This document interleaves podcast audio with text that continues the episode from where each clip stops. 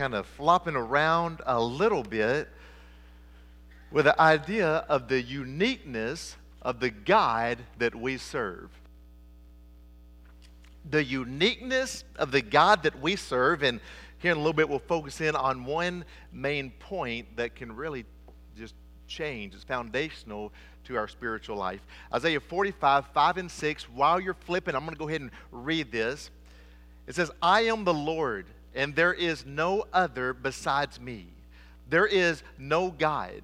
I equip you, though you do not know me, that people may know from the rising of the sun and from the west that there is none besides me. I am the Lord, and there is no other. There are many misconceptions about God, both outside the walls of the church and inside the walls of the church. One of those primary misconceptions takes our Christian faith and it pushes it into all the other man made religions there have ever been throughout history. The primary, mis- primary misconception is that we are trying to work our way to please God. The view is simply this we have displeased God, we have fallen, we are separated, and therefore we must work, work, work to try to earn the favor of God. And when you look at the religions of the world, that is precisely what happens in every one of them. Religion is about what man does, but I want you to remember our faith is not on what we do, but it's on what God does. Amen? If you are saved this morning, it's not on your merit. It's not on your works. It's not on your goodness. It's on nothing good on you. It is only on the work of God. We are the ones who receive the benefit. God is the one who works for us. See, that, that's what I want you to understand. God works for you. It's not that He is uh, your servant boy, it's not that He is at your beckoning call. It is that He loves you, He cares for you, and so He is doing all the effort on your account. Isaiah 46, verse 4. It says, Even to your old age, I am He. and the gray hairs, I will carry you. I have made, and I will bear. I will carry, and I will save. I feel like so many times in our spiritual life, we are so self centered when we should be God centered. When you look at Isaiah 45, it's not talking about what man does, but over and over again, it's talking about what God has done. Listen, your purpose, your meaning, and your identity, they only come through God. Your meaning, purpose, identity, and fulfillment, God is the only one who can provide these things. Your job will never fulfill you. Your money will never satisfy you. Your hobbies will never give you an identity. And so many people are chasing after these things, believing that it's going to bring some type of satisfaction, but it never does because the world cannot satisfy, only God can. And as believers, as children of God, we've got to realize this. Galatians 5 speaks of walking in the Spirit of God. What do I do? My job is to simply walk in the Spirit of God, to relinquish control, to say, God, you are the boss of my life, and I'm going to serve and I'm going to follow you. But if we're honest, that's really hard to do, isn't it? It's hard to surrender. It's hard to give up control. Why is that? Why is it so difficult? We may not would say it, but the reason is we're afraid that God will do a worse job than we will. We trust ourselves more than we trust God. And so we go through our life and we control things and we hold on to things and we follow our own will and not the will of God. I want you to look, I know we've been little few places in Isaiah. Look at Isaiah 64. I want you to see this. Isaiah 64, verse 4, and this will really set us up for the next few moments. God is unique. God works for his people. Now look at Isaiah 64, verse 4. It says, From of old no one has heard or perceived by the ear, no eye has seen a God besides you who acts for those who wait for him. You are a unique God. No one has seen a God like you who acts, or maybe your translation says, who works for those who wait for him. In this verse, it says that God is going to work for his people, but there is one requirement. Just one requirement, and it has nothing to do with church attendance, although I'm glad you're here this morning. It has nothing to do with money. It has nothing to do with service. It has nothing to do with personal accomplishments or self esteem or living your best life now. Isaiah says that God will work for those who simply wait for Him. Now, some of you, you don't like that, do you? I, I don't like that. I'm not patient. Anybody here, you just really not patient? Yeah, I see. Yeah, I am so impatient. My wife would probably tell you that I'm the most impatient person that she knows. I find that I'm always in a hurry. I, I, I, can't just stop and do nothing. There's always something that needs to be done. And so I'm always going from one thing to the next to the next. The waiting room is a land where time seems to stand still, time comes to a halt. I was at the doctor's office a while back, and I felt like I had been there for hours. And I looked at my watch, and I'd been there 15 minutes. It's hard to wait. It's hard to just hold back and do nothing. But the verse before us says that God acts or God works for those who wait upon Him. So therefore, we know that waiting on God is supremely important. So, how do we do that? How do we wait for God? As much as we don't like it, we wait all the time. We wait to fall asleep at night. You ever wake up in the middle of the night and then you watch the clock and you're thinking, if I fall asleep right now, I get four more hours of sleep. And then you keep waiting and you're watching the clock and you can't fall asleep. And so now it's three and a half hours. Lord, please let me fall asleep. And you just, you wait. Anybody here have an addiction to Amazon deliveries? Some of you do. And there's always packages coming that you are waiting on. You wait for the paycheck to hit your bank. You wait for a vacation. At our house, we are counting down the days to summer break, and so we cannot wait for summer break to get here. We wait for all sorts of things in life, but here we're told that we are to wait for God. Primarily, we wait for God when we are in trouble. If you look at the context of the verse we read, we will see that they are in trouble. And it's especially true in our lives when we are in a difficult spot that we must wait upon God. To wait upon God implies two things. Number one, it implies that we are completely dependent upon God. That's where we need to be as believers, completely dependent upon God. We have no other help. We can't fix it on our own. We are helpless until He acts. We can't fix it. We can't manipulate it. It is broken. To wait on Him means that all of my hope, all of my confidence is in God. It proclaims that I'm helpless. I cannot fix this on my own. You ever been at a moment in life that you were helpless? There's nothing you could do any longer? Listen, we, we all find ourselves in that spot when I'm talking about waiting, I'm not saying that we don't do anything. Sometimes we do all that we can and there's still no solution. There's still no answer. And so we wait. Maybe it's a, a mama who's got a child who is lost, a child who has ran away from the faith and that mama has prayed and prayed and prayed, but not just prayed, that mama has talked and talked and talked. That mama has done all that she knows how to do until she is left with nothing else. And at that point, all she can do is trust and wait on God. Could be in your life that there's a marriage problem and you're doing all that you can, but it seems like your spouse is not receptive. And so you're trying to follow God, you're trying to walk in the Spirit, but it seems like everything's falling short. And so you're left simply with the idea of waiting upon God. It could be a broken relationship. It could be a job problem that you're looking and you're saying, God, I need something. I need you to provide something. I'm doing all that I can, but I've got nothing left. God, all I know to do in this moment is to is to wait. Maybe it's a health concern and you don't know what to do. And you're struggling and you're nervous and you're anxious. And the Lord says, just wait upon me. There are a lot of times in life that we don't want to, but we must wait. Wait means that we trust Him through the process.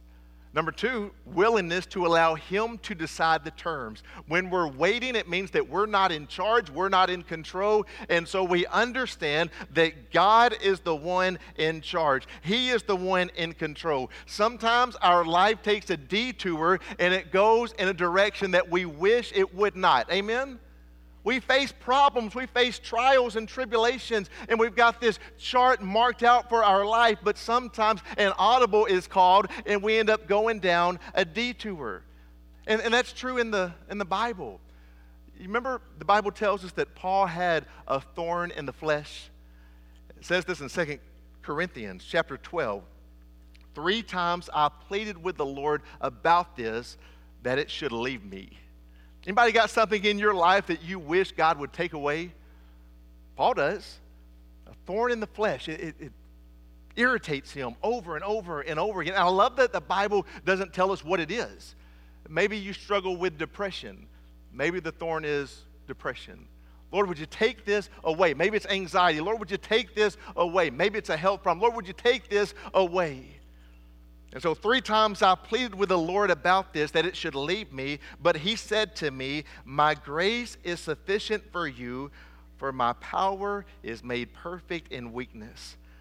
So, Paul says, Therefore, I will boast all the more gladly of my weaknesses, so that the power of Christ may rest upon me. There are times you want things to change, and maybe it won't, or maybe it will later. Sometimes life seems really messed up. Sometimes we don't understand God. I'm sure that's true in this room. There are times that things happen and we don't understand God, but I want you to remember that your view is limited. My view is limited. It's like if I gave you a thousand piece puzzle and I gave you one piece of the puzzle and I asked you, What is the picture? you would have no way of knowing because your view is limited. Listen, our view is limited, but God's is not. Amen? He sees the beginning from the end. He knows all that's taking place, all that's going on. And so the best thing for us to do is to, to surrender and say, God, I trust you even when it doesn't make sense. I'll give you an example of that. Uh, I know we've got to hurry, but John chapter 11, we see Jesus and Lazarus. It says in 11 verse 1 a certain man was ill, Lazarus of Bethany and so there are these two sisters, Mary and Martha, and when their brother is sick, what do they do? They send word to Jesus. And they expect that Jesus will come immediately. They send word. Jesus, the one whom you love, is ill, and they're expecting him to come. There's a lot of times in life that we have an expectation upon God, but Jesus doesn't come. Jesus waits the Bible says that because he loved Mary Martha and Lazarus, he delayed in coming for a few days. And when he finally arrives, Mary and Martha are thinking, Lord, if you had only been here, you could have done something. In their view, it's too late now. Lord, why did you let us down? Why did you not come? Why did we have to wait for you? Our view shows that this is disaster. There's nothing good that can come from this. And maybe that's where you are in life right now. You feel maybe let down by God. Lord, if you would have come, if you'd have come sooner, if you would have heard my prayers sooner, good things could have happened. But I feel like you ignored me. But we know the rest of the chapter in John chapter 11, don't we? We know that Jesus does come. Jesus goes to that tomb when it seems like all hope is lost. And Jesus says, Lazarus, come out. Lazarus stands up and they unbind him, and Lazarus is alive. You see, there are times in life that we wait, and it seems like we have to wait too long. We're waiting, we're waiting, we're waiting, and maybe when all hope seems lost, that's when the Lord intervenes and does something so big so that He can get all the glory. So I want to just encourage you with this. What you're going through right now, don't give up on God. Waiting is part of the process. It, he's the one in charge on the timetable. It's not me and it's not you. We wish things would happen oh so quickly, but a lot of times they don't. The man of faith, the woman of faith, is going to stand strong in belief no matter the circumstances of life. And so if you find yourself today on top of the world, have a strong faith. If you find yourself today and things look really grim and things look really bad, still keep the faith because God is in control. You see, when we wait upon God, it removes self reliance. It means that I can't do it. And the longer that I live, the more I realize there are so many things that I cannot fix. We're broken. The world is broken. It, it's messed up. Friday was one of those days. I, I'm usually off on Fridays, and then I got the call around lunch to go and be there with Miss Pat. And I just thought, man, the world is so broken. And that afternoon, we were at the restaurant, and I got the call to go see Kelly. And I thought, my gosh, this world is so broken. I can't do anything. You can't do anything. All we can do is wait upon God. Isaiah 40, verses 30 and 31, it says, Even youth shall faint and be weary, and young men shall fall exhausted. But they who wait for the Lord shall renew their strength. They shall mount up with wings like eagles. They shall run and not be weary. They shall walk and not faint. Again, what's the key? To wait upon God. When you feel like you're exhausted, when you feel like you have no strength, when you feel like all is a loss and you want to regain some of it, just wait upon God. Trust God. He's the one that's got the tools. Have you ever tried to do a job with the improper tool? It, it makes it so frustrating to do. If you want to dig a hole, you've got to have a shovel. You want to mow the grass, you've got to have a lawnmower. Go try to dig a hole with a spoon. It's going to leave you exhausted. Try to mow the grass with scissors. It's not going to go so well. Your resources are limited, but remember, God's are not. He's in control, so we trust Him. What happens when we fail to wait upon God? Go to Genesis 15. Turn quickly. We're about out of time, but go to Genesis 15, first book of the Bible. You can find it. What happens when we fail to wait upon God? We depend upon ourselves rather than depending upon God. What are the results of this? Genesis 15, I want to ask you to look at verse 5 and following. And it says this, verse 5 and 6. And he brought him outside. We're talking about Abraham. And he said, Look toward heaven and number the stars, if you're able to number them. And then he said to him, So shall your offspring be. And he believed the Lord, and he counted it to him as righteousness. God made a covenant. He made a promise with Abraham. And he goes to Abraham and he says, Abraham, look up. Do you see the stars? That's how vast your descendants are going to be. It's an amazing promise from God. But now flip to chapter 16. The next page in your Bible, I'm sure, we're in chapter 15. You go to chapter 16, verse 1, and look at what happens. It says, Now Sarah, Abraham's wife, had bore him no children. She had a female Egyptian servant whose name was Hagar. The very next chapter, Sarah is impatient. I don't know how much time passed between 15 and 16. I'm assuming not a great amount of time, but I don't know that. The very next chapter, she grows impatient. Look at verse 2. And so Sarah said to Abram, Behold, now the Lord has prevented me from bearing children. Go into my servant. It may be that I shall obtain children by her. And Abram listened to the voice of Sarai. Verse 4 And he went in to Hagar, and she conceived. And when she saw that she had conceived, she looked with contempt upon her mistress. And Hagar bore Abram a son, and Abram called the name of his son, whom Hagar bore Ishmael. That was not the plan of God. It was not the will of God. This couple took things in their own hand. They saw the obstacle. They got tired of waiting. Lord, I can't wait any longer. I want to have my children, and you're taking too long. And so they totally bypassed the will of God. They took things in their own hands. And I want you to understand we still have the consequences of that today. You can trace back from Ishmael, from this birth, to way it brought tribulation upon the world, even to today. All because two folks got outside the will of God because they were impatient. Listen, when we fail to wait upon God, we bring trouble upon our life. Maybe something that you're up against, and you, you say, I'm just tired of waiting. I'm tired of waiting. And so you're trying to take it in your own hands. And if you do, it very well could lead to disaster. Psalm 106, 13, but they soon forgot his works. They did not wait for his counsel. See, it may be in life, it may be that God tells you to do nothing, and it may be that God tells you to do something. This is what it comes down to when we walk in the Spirit of God. I'll give you an example of that, and we're going to have to close with this pretty quickly. But Isaiah chapter 30, Thus said the Lord God, the Holy One of Israel In returning and rest you shall be saved. In quietness and in trust shall be your strength. In what? In returning and rest. Sometimes, sometimes we're told to do nothing but to wait and trust God. For some of us, that's hard. We like to have our little checklist and to do list and make everything right and make it right really quickly, but sometimes we must wait. Now, there are other times that we're told to be people of action. Exodus 14, fear not, stand firm, and behold the salvation of the Lord, which he will work for you today. The Lord will fight. Again, God's the one who works for us.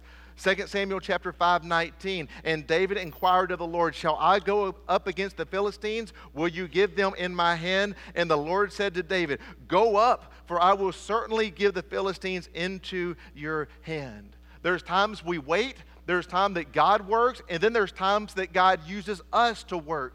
And when we walk in the Spirit, we're able to discern between the two. And in doing so, we find ourselves right in the center of the will of God. Imagine if you think about your life, you will think of times that you made things worse trying to make them better. Amen? Ever happened for you? It's because you weren't walking in the Spirit of God. He will discern when to move and when to be still, when to talk and when to simply pray. He will give you those things. We serve a God who works on our behalf. And when we understand that, it'll change everything. You're not trying to gain the approval of God by being here this morning. It doesn't work like that. We don't have time, but I to just give you a, a few points from Psalm 50. Maybe later today you can read it. Psalm 50, maybe jot that down. When you go and look at it, and you look at verses 8 through 13, you're going to see that God does not need you. God doesn't need you.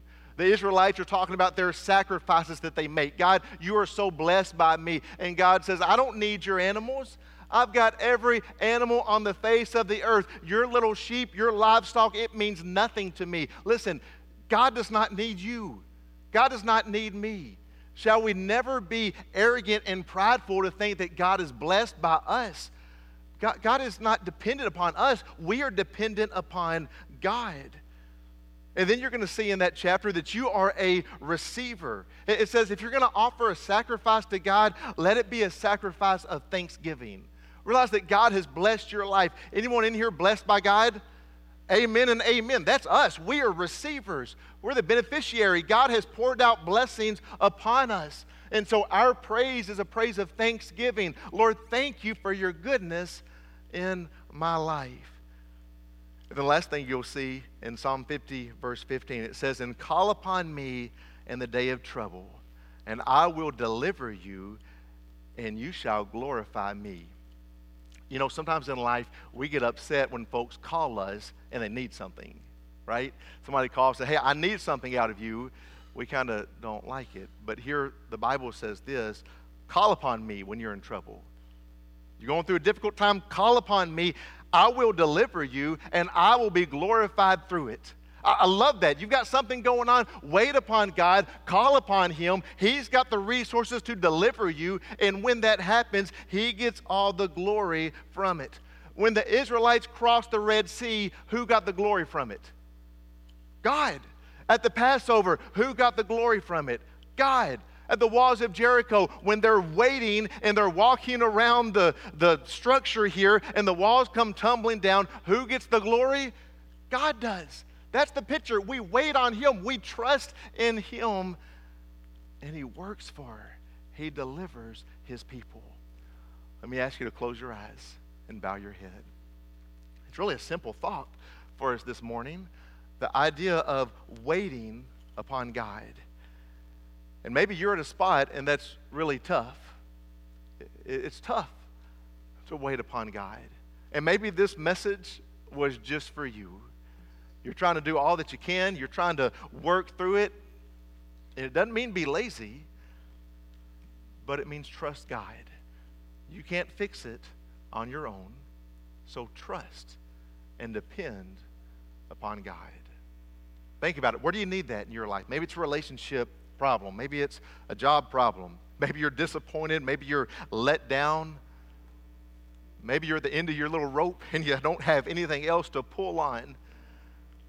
Wait upon God. Maybe you don't know where to turn next and the news looks grim, it looks bad, and you can remember Lazarus and the sisters. You don't have the whole picture, so wait upon God. Trust God. That's the life of a believer to trust in God. That's what a man and a woman of faith does. Lord, I pray that we will be people of faith. We will wait upon you. We'll follow your lead and we'll follow your direction. And Lord, that you'll be honored and glorified in our lives. Thank you, Lord, that you act on our behalf, that we are the receivers and you are the giver. It's in Jesus' name. Amen. Let me ask you.